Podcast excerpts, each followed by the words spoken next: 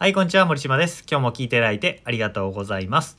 今日は、時間とお金さえあれば幸せでしょうか？というお話をしたいなと思います。えー世の中にはですね、働かずに暮らしている人もいれば、毎日バタバタしながら忙しく働いている人もいるわけですよ。で、自分が忙しい立場にいる場合、えー自分の時間が取れないとか忙しい毎日でやらなきゃいけないことに追われているみたいな状況の時って、えーなんかそれから解放されて全部何にもなしみたいなこう全く自由になりたいって解放されたいって思ったりするわけなんですよね。僕も過去思ってました。で、えー何をするもしないのも自由で気ままに毎日過ごせる毎日が夏休み状態みたいなね、えーそんな状況だったらどんなに幸せだろうって忙しい時は思うわけですよ。でもそれが現実になると実際どうなっちゃうのかっていうのを実体験を含めてねお話したいなと思います。えー僕は2015年まで4年間5年間ぐらいですね自営業で全く食えなくて2015年14年かな14年の末ぐらいから収入が増え始めて、えー結構ね豊かに暮らせるようになりました。でそれから、えー実験的にというかまあ意図してなかったんですけど2015年から19年ぐらいの約5年間ぐらいですね。本当に1ヶ月の予定が3日から多くて1週間ぐらい。他は何にも予定がないみたいな生活をしていました。だから本当に、えー時間の自由があるっていう状況ですね。しかも子供いない奥さんいない独身の一人暮らしでオフィスも社員もいない、えー法人会社やってるんですけど外注さんばっかりで社員を雇ってないので、まあ、ノマドワーク的などこでも仕事ができるみたいな感じだったわけですよ。だから本当にね朝起きたら今日何しようかなみたいなその時の気分で決めるみたいな、えー天気がいいからお散歩に行こうかなとかカフェで集中してブログを書こう本を読もうとかあこのままちょっと二度寝しちゃおうとか朝からお酒飲んじゃおうとかね。そういう感じで気分で毎日の予定を決められるっていう気ままな生活をしていたわけです。なんか老後みたいですけど 悠々自適みたいな感じですね。えー本当にね思いつきのまま行動する日々で毎日ねすっごい楽しかったんですよね。あもう朝ふらっと思いついてあ温泉行きたいなと思ったら、えーレンタカー借りて温泉行ってふわーって入ってそのまま泊まったりとかね。そういうことがもうできる生活だったんですよ。実際に温泉も行ったりしたし、えー一刻を争うせせこましい働き方をずっとしてきたのでこういう生活って僕憧れだったんですよね。で一時期最初は幸せだったんですよ。なんですけど慣れてくると幸せ不思議と感じなくなるんですよね。すごい贅沢な話なんですけど僕らってそういうものみたいです。えーなんでかというと自由は辛いよって話なんですよね、えー実際に自由って素晴らしいし、えーいいものなんですけど、えー自由になったっていう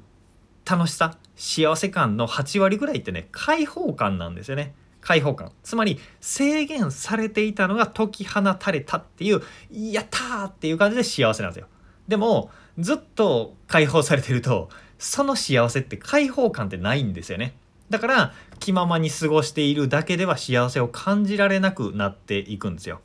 実際何時に起きてもいい、えー何をやってもいい。何を食べても食べなくてもいいっていう状況だってたんでだんだんね昼夜逆転したりとかネットリックスとかでハマったドラマとかアニメとかがあるともう2日で48話全部見るみたいな2シーズン全部見るみたいなそんな感じをしたりとかで寝不足で倒れるように寝てみたいな生活をしたりとか、えーそんなことをしてるとですね自律神経のバランス崩れてメンタルも落ち込むし毎月風邪ひくしみたいな、えーなんか幸せな生活のはずなのにあれ？なんかおかしいぞみたいな感じだったんですよね。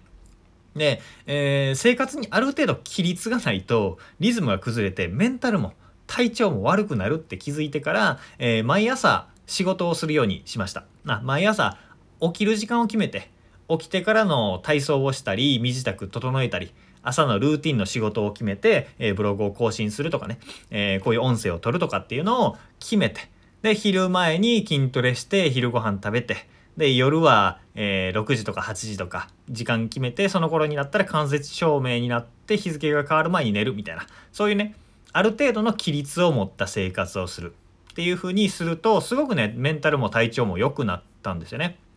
で予定を入れたりとかすることによって充実するっていうことが気づけたわけです実体験によって。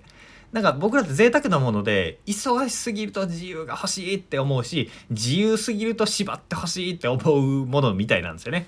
やるべきことばっかりで毎日が埋められていると心が麻痺するんですけどやりたいことだけだったりとか毎日自由だと逆に心が緩みきってねだんだん心が腐っていくっていうことを体験しました。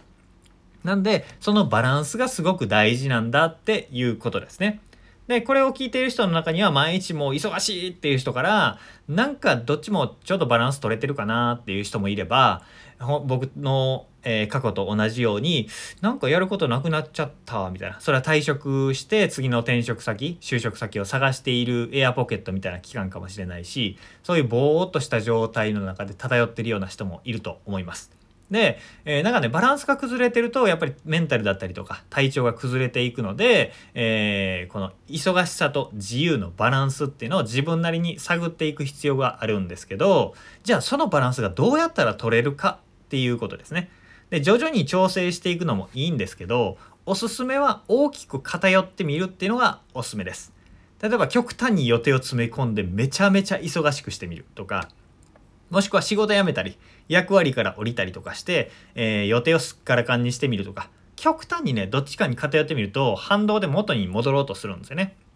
で、こうやって揺れ動く中で、いろんなポジションも自分で体感してみる中で、自分の感情だったり、体調だったり、メンタルの変化っていうのを観察して、あ、自分はここが心地いいんだっていうのを見つけるというのがおすすめです。万人に共通の、じゃあ4対6がいいですよ、みたいな、そういうバランスってって人によって違うんですよね。このぐらい忙しい方がいいとか。えー、まあ一人の時間が絶対必要な人もいれば一人の時間全然いらないですとか常に誰かと一緒にいたいですっていう人間関係のバランスもあるように人それぞれね自由な時間の欲しさって違うんですよね。だから自分なりに自分にとってベストなバランスっていうのを探すっていうことです。でだんだんと自分の能力だったりとか自己資本というか稼ぐ力が出てきたりとか自分の生活をコントロールできる能力が高まってくるとその調整ができるようになっていくので。そして